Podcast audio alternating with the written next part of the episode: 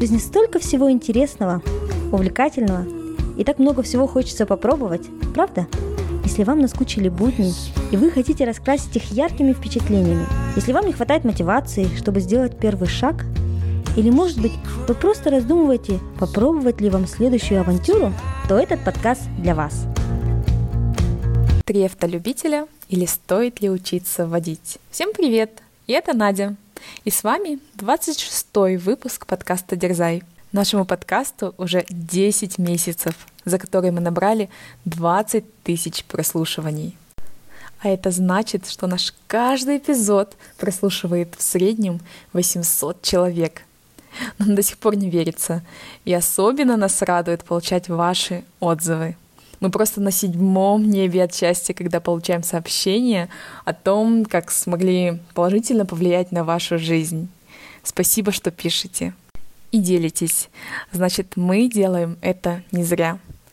И если вы не находили времени или у вас, возможно, не было удобного подходящего случая написать нам отзыв, но вы получаете дозу вдохновения и мотивации от нас, то, пожалуйста, поделитесь им с вашими родными и друзьями.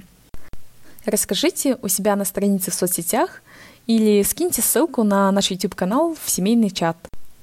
А если вы хотите поддержать нас, то можете сделать это на платформе Patreon, где вы можете выделить любую сумму буквально от 1 доллара в месяц на поддержание этого абсолютно волонтерского проекта.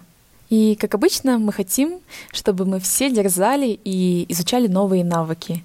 Поэтому в этом эпизоде мы поговорили о вождении.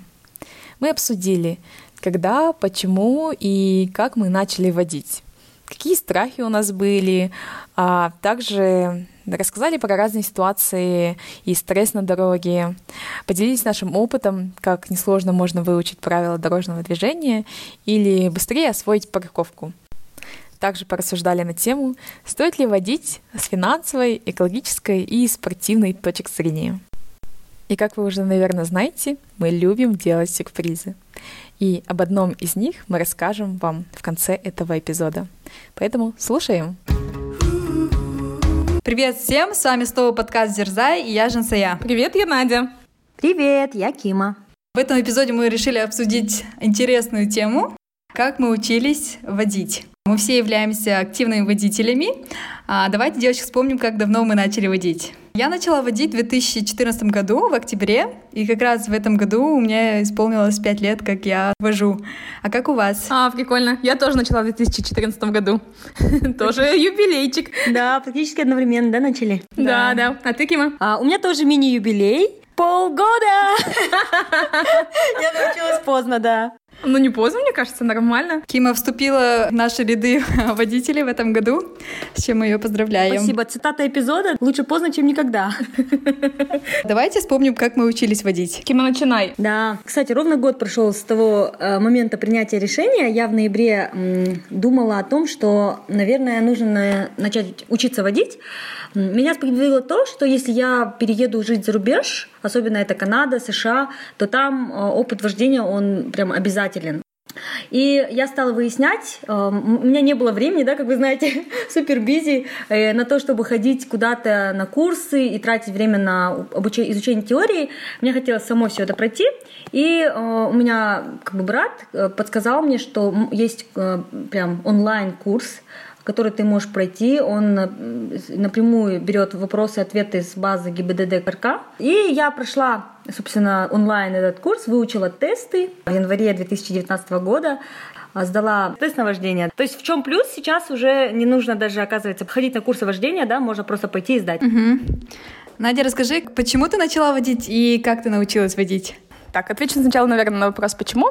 А, я жила в Штатах, вот как раз в регионе, где нет вообще не было общественного транспорта, и мне приходилось эм, очень много ходить пешком из-за этого или договариваться с кем-нибудь, чтобы меня захватили а там к себе в машину, там куда-то довезли. И в тот момент я прям очень сожалела, что не умею водить. И у меня прям возникло сильное желание э, научиться это делать. Потому что я видела, как э, даже там, я знала одну 97-летнюю бабушку, которая водила машину. То есть там это умели делать все. И если тебе 16 лет, и ты не умеешь до сих пор водить, то в Штатах это прям уже стыдно. Вот. И поэтому, когда я вернулась э, со Штатов в Казахстан, первым делом я прям хотела очень сильно э, водить машину. Я пошла в автосалон и тут же так спонтанно купила машину. И она у меня стояла во дворе, простояла на один день. И меня очень сильно подмывало вот это желание э, все-таки сесть и начать ездить. И я, в общем, э, не выдержала и не дождалась там ближайших выходных или отпуска, когда я смогу с э, инструктором поводить по городу и научиться водить. Э, и просто села и на практике начала учиться. Но у меня как бы... Я не прям с нуля, конечно, села за руль. Я до этого несколько раз пробовала вот с другом ездить на его машине. Вещи базовые я знала, и что вот есть э, три зеркала. То есть такие вещи я понимала, но очень а, так, теоретически, можно сказать так, и требовало это такой длительной мыслительной работы. Но вот с этими знаниями, в принципе, мне было достаточно, чтобы начать потихонечку там на скорости 30-40 ездить по городу. А ты, у тебя, получается, к этому времени права были уже, да? Да, были. Я их получила еще где-то года за два до этого. Я тоже получила права до того, как начала водить, за два года. У нас просто дома всегда были машины, у меня всегда было большое желание водить и интерес. Но из-за того, что у меня не было прав, как бы я не могла да, водить, поэтому э, как-то во время каникул, когда я приезжала да, с учебы в Казахстан, э, я решила пройти курсы, и все лето я проходила курсы. Вот, так я получила права, но пока у меня учеба продолжалась, не было смысла брать машину. В 2014 году я вернулась с учебой, а, и мы жили за городом. Моя работа находилась настолько далеко от моего дома, что очень большая необходимость была иметь машину. И как раз э, в практике, да, когда я пока водила, так и научилась. Но те знания, которые были у меня до этого, я их подзабыла. Но мои братья, мама, папа постоянно со мной вместе водили, а, и так и училась водить. А, я, кстати, Женса, я тоже вспомнила. Вот, получается, у меня тоже был разрыв 5 э, месяцев. Получила права в январе, а стала водить в мае не проходила с инструктором, я просто сдала тест на, на, на практику, да, и теорию. Потом в мае, когда купила машину, на два дня буквально приехал мой брат с Кокштау, мы с ним поводили по Алматы, и все. И поэтому, да, мне было, конечно, очень сложно преодолеть этот страх впервые, когда я садилась за руль одна, получается. Да, давайте как раз поговорим о страхах, какие страхи были, потому что у меня был прям очень большой страх водить, особенно одной.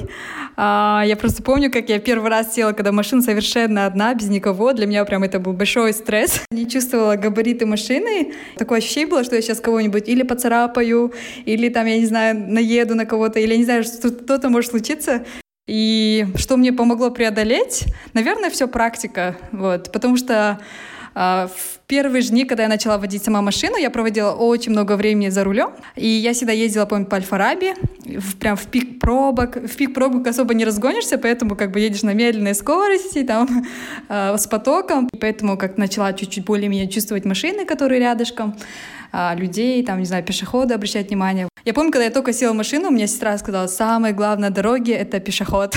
ну, типа, если сбьешь пешеход, то все уже там, не то что права, там уже все там, ну, как бы тюрьма, конец. Поэтому для меня всегда, вот я когда ездила, я думала, что бы там ни было, надо, ну, глав, самое главное не сбить пеше, пешеход. Нужен совет вообще красавчик, конечно, что училась ездить сразу на Альфа-Рабе, да. потому что я в свой первый раз пыталась, наоборот, избежать пробки, свой первый, наверное, даже месяц пыталась избежать пробки. И мне подруга советовала, что, Надя, вот выезжай в 4-5 утра, тогда на улице реально пусто, и ты можешь ездить учиться. Uh-huh. Я, как вы знаете, люблю поспать. Uh-huh. И для меня эти 4-5 утра э, были таргеты там хотя бы выехать в 6 утра. В итоге, пока я собралась, я выехала в 7 утра, а в 7 утра уже в Алмате много машин на дороге. Да. И я поняла, села, начала ехать, ну, по прямой, вроде понятно, да, главное там на красный останавливаешься и все. А, и дальше там газ, тормоз, газ, тормоз. Потом я еду, я поняла, что я не посмотрела, как нужно добраться до места работы, а я как раз ехала в офис клиента. А, улицы эм, есть в центре города односторонние, и мне как раз надо было через них проехать. А я даже не знала, по каким мне нужно ехать. И не посмотрела это заранее. И поэтому э, уже в пути, уже я не знала, как даже э, остановиться, припарковаться, и я поняла, что мне надо сообразить, как добраться до нужного места. То есть у меня вот в первый день больше, наверное, был такой страх, как добраться до места, не, не поехав против шерсти. То есть от такого страха, что там, ну, каких-то страхов машины у тебя не было, да, в Ну, это, мне кажется, уже был вторичный, потому что у меня была, на самом деле, в первый день больше паника. Вот я дурочка, не посмотрела посмотрела вообще путь. Но потом, да, уже, конечно, на следующие разы я уже знала, да, что нужно заранее посмотреть путь, потому что ты, когда как э, пассажир, ты не обращаешь внимания на дороги, да, да. какие э, там, как где заворачивать нужно, там, и mm-hmm. все прочее. Mm-hmm. Вот. А потом уже вот последующие недели, да, у меня было, конечно, такое, что я не ощущаю габариты и не уверена, что проскочу я между этим автобусом и этой машиной. Я прям так медленно-медленно начинала ехать, такая такая не скрипит, о, значит, можно дальше. Ничего не заделано, да? Да-да-да. Кстати, Надя, вот ты говорила, то, что надо смотреть путь заранее. Это вот для меня тоже большой челлендж. Ну, то, что надо постоянно проверять, куда ты едешь, потому что у меня самый частый маневр, который я делала в начале своего обучения, да, вождения, это был разворот. вот, потому что я постоянно проезжала, даже зная, куда ехать, все равно я не могла отвлекаться, ну, смотреть на телефон, смотреть на дорогу. В итоге я просто проезжала. Вот. Хотя я коренная алматинка, оказывается, улицы и Алмату я, оказывается, вообще не знаю. Так что у меня Тюгис приложение спасло прям в начале моего э, обучения. Да, так, раньше была сложность в том, что навигатора не было, а ты как бы не можешь отвлекаться. Я вначале, когда только села за руль, думала, как люди могут еще по телефону разговаривать или что-то еще чатиться, писать, да. или вообще заглядывать в телефон. Думаю, я в жизни так не буду делать, потому что я настолько не успеваю тут даже по всем зикакалам посмотреть или расслабиться, да. Но с практикой ты потом успеваешь на дороге, да, и краситься, кушать, болтать, переписываться, смотреть на дорогу, общаться. Кима, расскажи, какие у тебя были страхи? Да, я вот слушаю вас и, наверное, выделила для себя несколько категорий страхов. Первый и, наверное, самый большой и самый главный страх для меня действительно не навредить чужой жизни. За одну секунду может измениться вся твоя жизнь, если ты кого-то сбьешь. Вторая категория страхов — это так же, как и у вас, эм, это вот навигация по городу. Я целый месяц ходила с обычным телефоном, и у меня не было тугиса. Представляете, какой челлендж, да? Mm-hmm. Я только научилась водить, и я ездила абсолютно без тугиса. Mm-hmm. Я не... Вот в Алматы, кстати, вот для слушателей, которые не в Алматы, да, в Алматы есть целая сетка улиц, которые э, едут в одну сторону, и сетка улиц, которые едут в другую сторону. Mm-hmm. И ты должен это помнить. Плюс порядок улиц. Э, там улица Аль-Фараби, о которой же я говорила, это вообще, да, отдельная история. То есть сложность вождения в Алматы — это пробки, односторонние улицы, и вот все это было сложно. И я вот первый месяц научилась водить без, абсолютно без навигатора. Но, в принципе, я ездила ездила только на работу и домой. И третья категория страхов, так же, как и у вас, это вот не вписаться в габариты. Я помню, как я парковалась. Это, да, ну, то есть это, это тоже было сложно. Да, вот особенно парковка, да, это прям наибольший был страх, потому что я ездила в первые дни вот к клиенту в офис, который находился прямо в центре, и от того, что я не умела вообще парковаться, я парковалась с заезда. И нужно было приехать до того, как все машины там окажутся. Угу. Вот. Так я парковалась просто по утрам, а вечером, я помню, как-то выехала чуть раньше уже, осмелела, и приезжаю домой, а на самом деле мест нет. И было одно узенькое местечко, на котором я как раз вот и практиковалась, училась а, парковаться, пыталась как бы сообразить, какую сторону нужно поворачивать руль, чтобы вот параллельно припарковаться. Но хочу сказать, что вот когда ты сам доходишь именно до вот этой логики парковки, а не следуешь каким-то правилам, потому что я до этого посмотрела несколько видео, mm-hmm. и на самом деле не совсем их поняла, там то, что ты когда начинаешь видеть там что-то заднее О, да, да. окно, там в этом-то окне, и там начинаешь поворачивать Магия, да? руль на 45 градусов, э, мне кажется, все bullshit. Вот когда ты сам доходишь до вот э, того, как машина двигается под э, твоими манипуляциями с рулем и педалями, то ты начинаешь быстрее чувствовать свою машину и парковаться, в принципе, лучше и увереннее. Да, кстати, я вот э, с Надюшей, когда мы ездили, даже вот во время работы, да, куда-то на обед, я видела, какие у На- Нади навыки парковки. Она реально может со своей машиной заехать в какое-то самое маленькое, да, там, парковочное место, которое я бы, я бы точно не рискнула, я бы круги поделала, поискала. Да, часто, часто, когда рядом стоят мужчины, и они мне показывают, типа, девушка, не, не заезжайте, прям сигналят мне, что, типа, не, не стоит туда, узко. Сейчас покажу, да? Да, я двумя движениями, когда там паркуюсь, они такие выходят, мне такие подходят даже. Руку жму, Девушка, молодец. Вот у меня тоже, кстати, парковка для меня тоже всегда была челленджем. Мне кажется, до сих пор, если честно, не супер э, такая уверенная, да, как парковаться правильно. И мне кажется, почему я так и не научилась парковаться, потому что когда бы я не парковалась, любое время суток, в любое, там, не знаю, в любом месте в Алматы всегда есть кто-то, кто поможет. Мне кажется, у мужчин или у парней у нас в городе, да, особо развито чувство помогать девушкам, которые паркуются. Я, конечно, им очень благодарна. Вот эти добрые люди постоянно помогали, поэтому я перестала даже ну, как бы сама, да, учиться парковаться, я больше надеялась на них. До сих пор для меня остается чуть-чуть челленджинг, да, парковаться в таких, ну, местах, где сложно парковаться. Какие у вас еще возникают такие трудности на дорогах? Я помню, когда я только села за руль, все смеялись и говорили, Кима, ты начнешь много материться за рулем. Э, было ли, ну как, как изменилось ваше поведение или, может быть, словарный запас, да, после того, как вы сели за руль? Э, да, кстати, у меня очень много, да, знакомых друзей. Единственный момент, когда я, я их вижу в агрессивном состоянии, это когда они за рулем.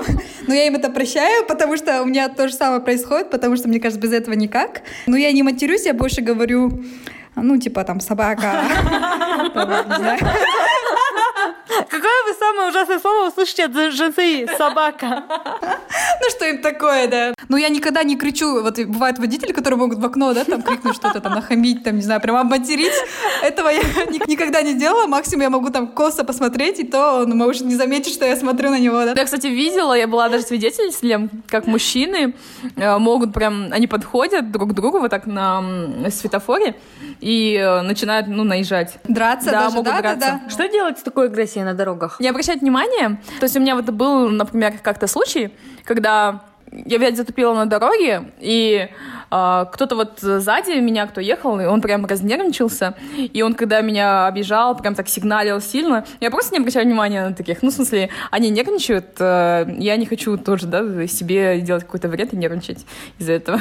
Да, я по- помню, когда я только тоже села за руль, как раз брат приехал, у меня здесь еще троюродные братья в Алматы. Мы втроем ехали, они втроем и я, и мне все сигналили. И я спрашиваю, блин, ребята, почему они мне сигналят? Они говорят, ты просто симпатичная, не обращай внимания. С тех пор у меня такая привычка, когда мне кто-то сигналит, я думаю, я просто симпатичная. Хорошая тактика, слушай.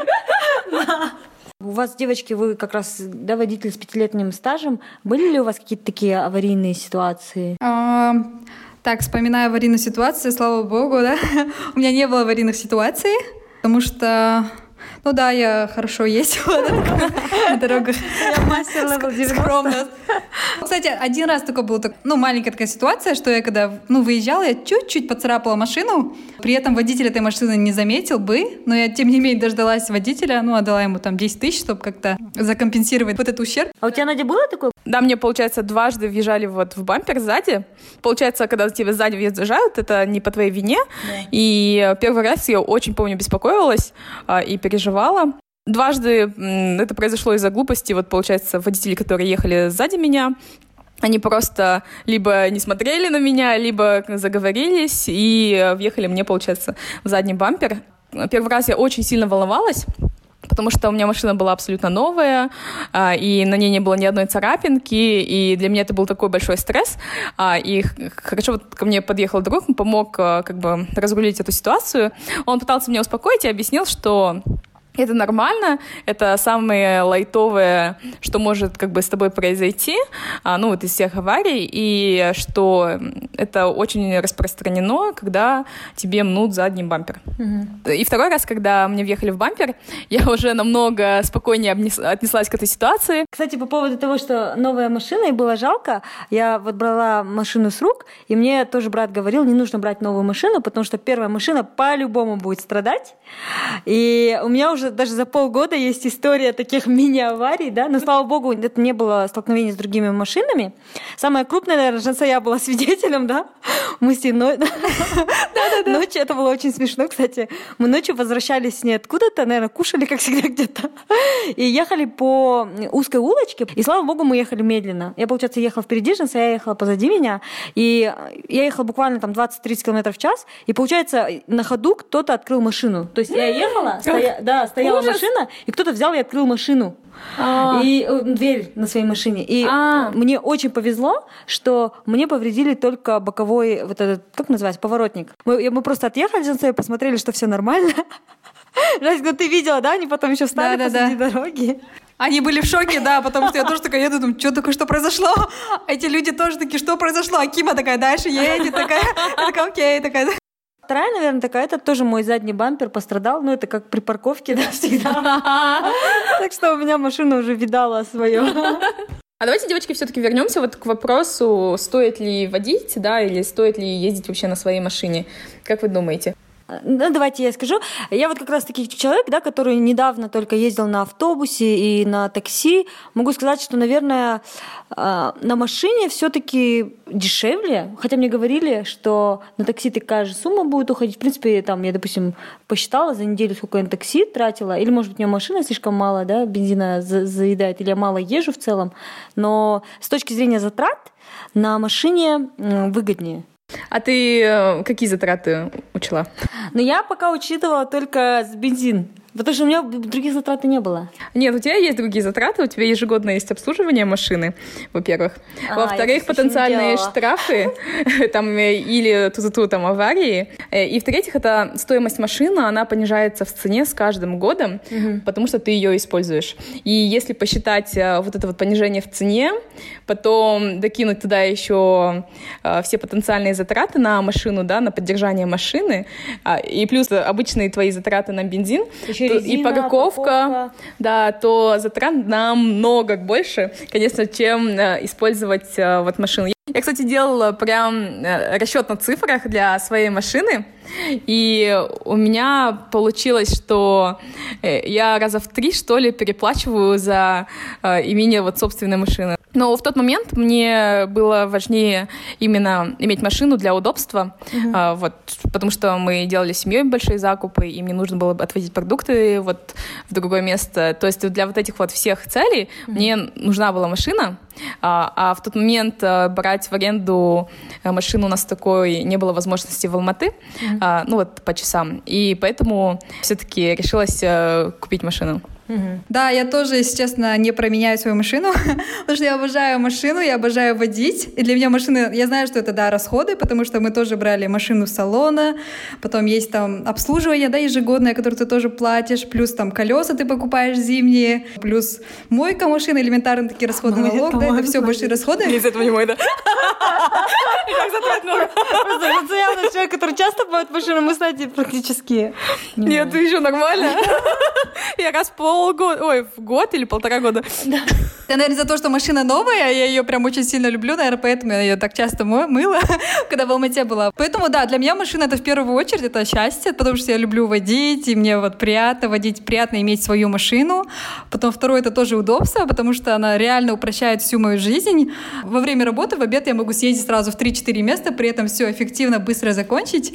И третье, это, наверное, независимость, потому что ты не зависишь ни от кого, ты можешь реально не знаю, тебе не нужно там папу просить тебя отвезти, или там друзей просить подвезти, или там, не знаю, искать таксистов. Как-то, ну, ты независимо можешь сам делать свои дела и никого при этом не напрягая. Поэтому даже если, ну, как бы все люди там, и все зарубежные страны, да, говорят, надо, что надо общественный транспорт развивать, что нужно переходить, да, больше на каршеринг, более экологичный образ жизни вести. А на данном этапе жизни я не готова применять машину, поэтому я буду еще водить. Для меня, кстати, решающим поинтом было то, что э, я не хотела взаимодействовать с таксистами.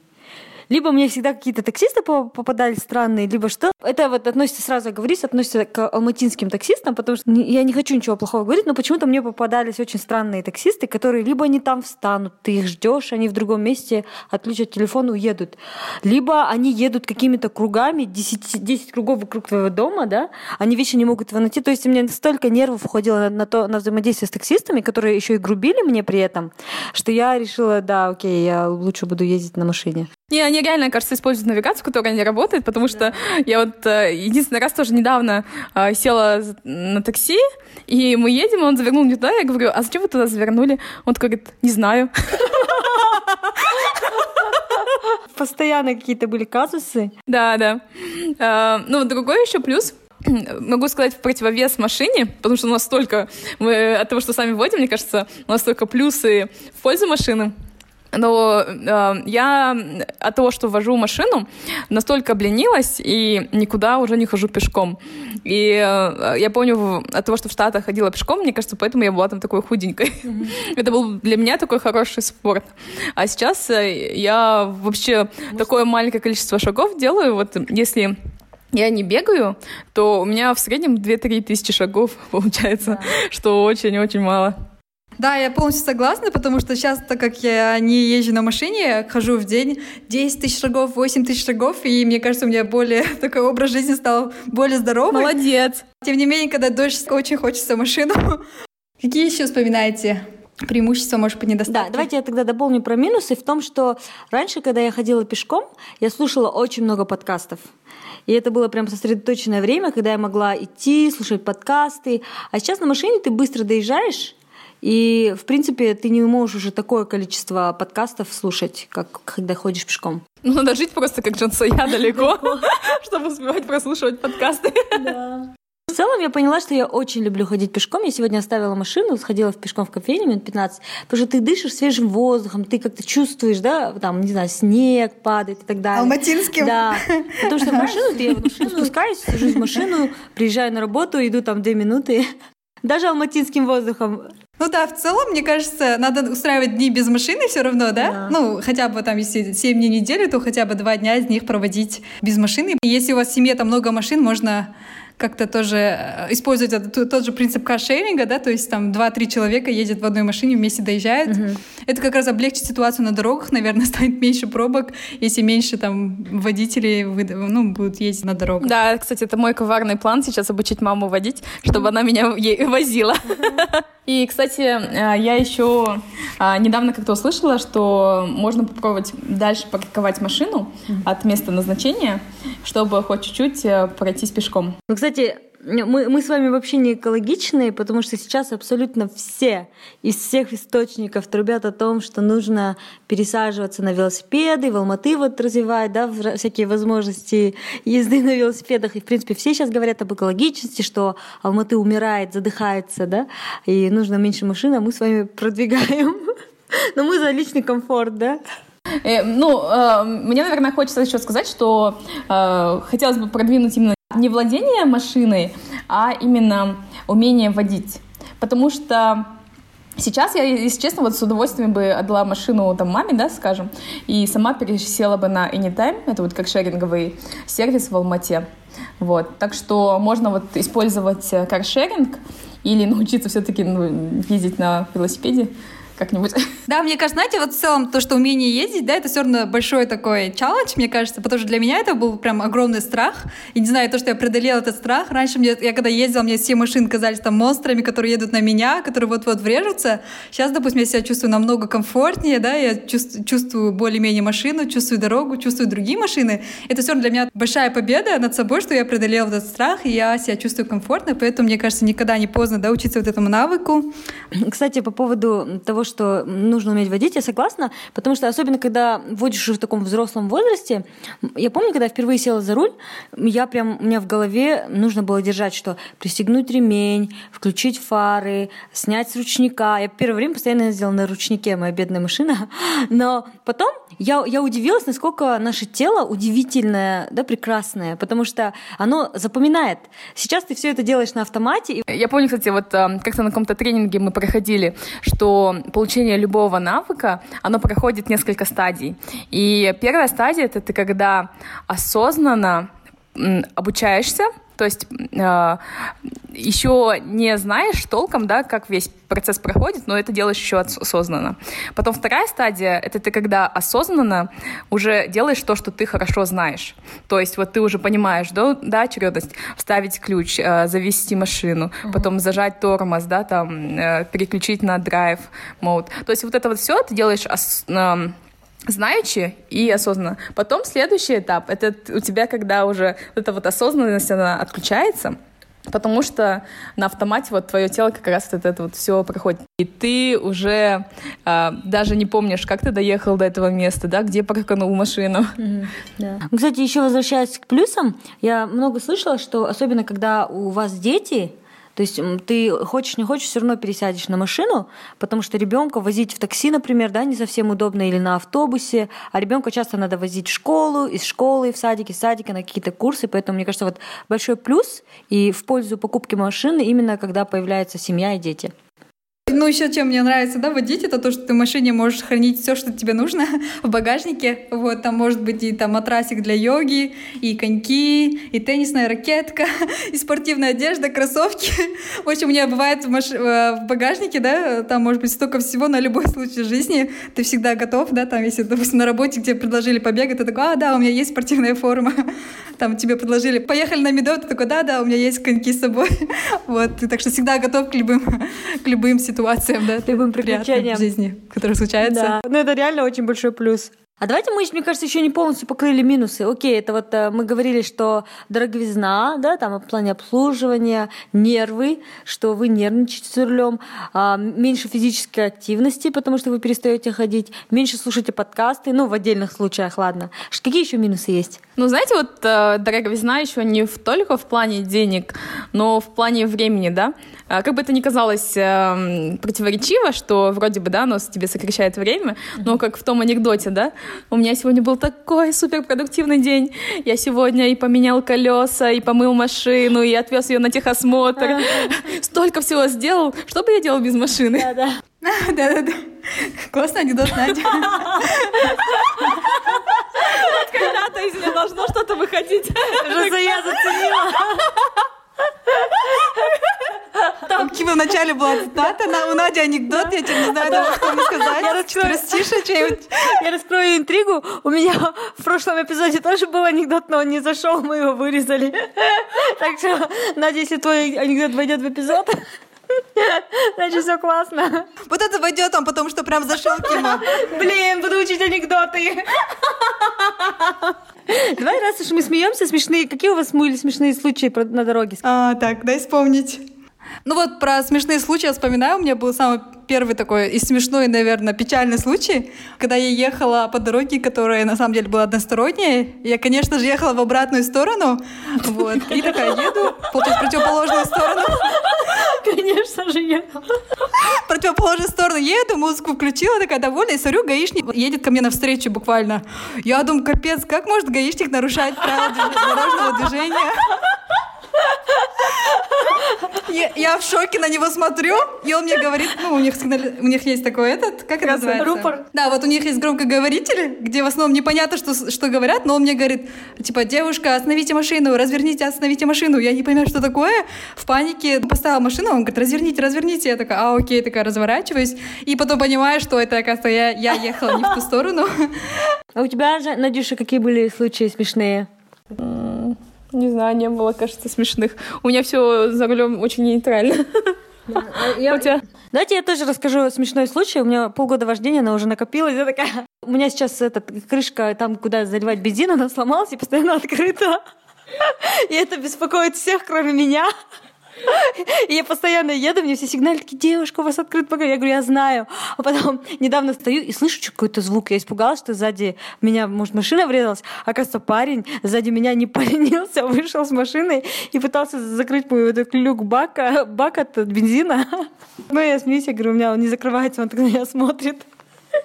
Не понимает, как может так девушка спокойно ездить. Да. Давайте, девочки, завершать. Какие советы у нас еще остались для водителей, для преодоления страхов или для обучения новым навыкам? Если так вкратце по одному совету.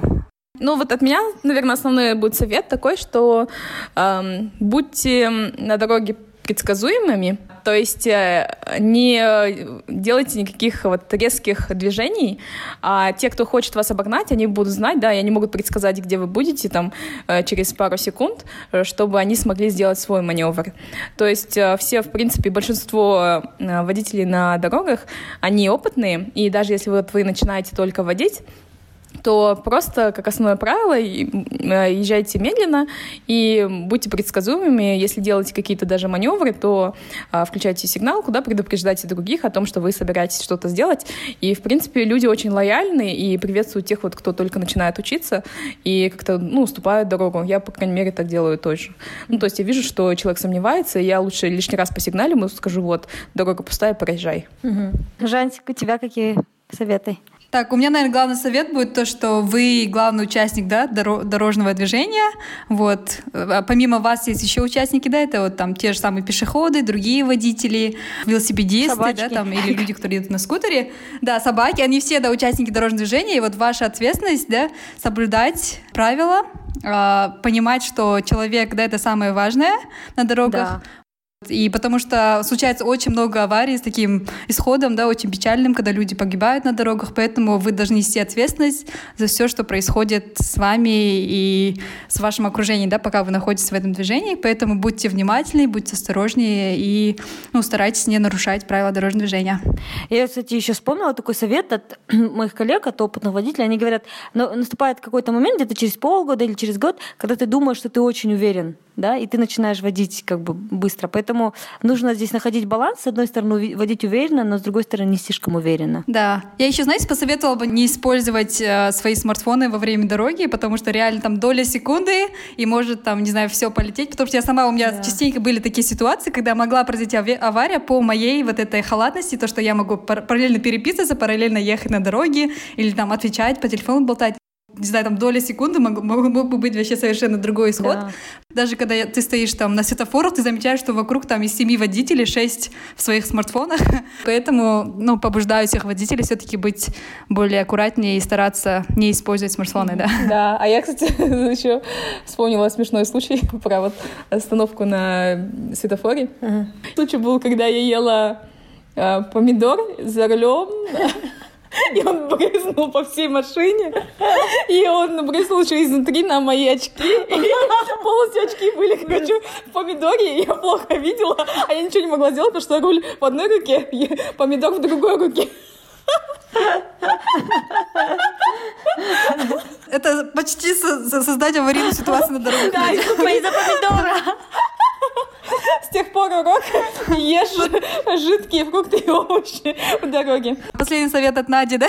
Ну и напоследок, просто, наверное, от всех нас, да, не бойтесь водить, дерзайте, Садитесь за руль, это удобно. Да, и это не страшно, это не сложно на самом деле научиться. Страх он у всех есть, и он будет у вас там в течение первых там нескольких месяцев, и это нормально. Mm-hmm. То есть просто потихонечку начинаете водить, и как любой навык, он приходит с опытом, через практику, и страх со временем идет. Mm-hmm. Да, вы должны испытать да, этот кайф преодоления страха. Давайте да, запишем челлендж тогда этого эпизода. Какой будет челлендж? Наш челлендж для этого эпизода это выучить правила дорожного движения. Мы предлагаем вам воспользоваться тем онлайн-сервисом, которым пользовалась я. Он называется safetydriving.kz. Он использует все правила дорожного движения, которые актуальны в Казахстане и которые, в принципе, используются в ГАИ. Мы приложим ссылку. А, там необходимо будет зарегистрироваться и заплатить небольшую сумму, буквально там, по-моему, тысячу тенге, и вы в течение месяца сможете без препятствий проходить тесты а, и учить правила дорожного движения. Пожалуйста, выложите в социальные социальные сети результаты ваших тестов. Они достаточно сложные. И для тех, кто наберет максимальное количество баллов, мы приготовим небольшой сюрприз. Поэтому делитесь, отмечайте нас в соцсетях. Ждем с нетерпением ваших результатов. Да, кстати, Кима, классный челлендж, потому что, мне кажется, я сама, если честно, забыла все правила дорожного движения, настолько начала интуитивно ездить, поэтому для меня тоже классно будет такой рефреш, да, свои знания. Вот, я обязательно постараюсь пройти и поделиться с вами результатами. Все, давайте тогда, надеемся, эпизод был очень полезным. До новых встреч, всем пока! Всем пока! Пока-пока! Это был подкаст «Дерзай» с Женсуей, Кимой и Надей. Если вам понравился подкаст, не забывайте подписываться на нашу страничку в Инстаграм, рассказывать родным и друзьям о подкасте и оставлять отзывы в приложении подкаст. Дерзайте, и у вас все получится.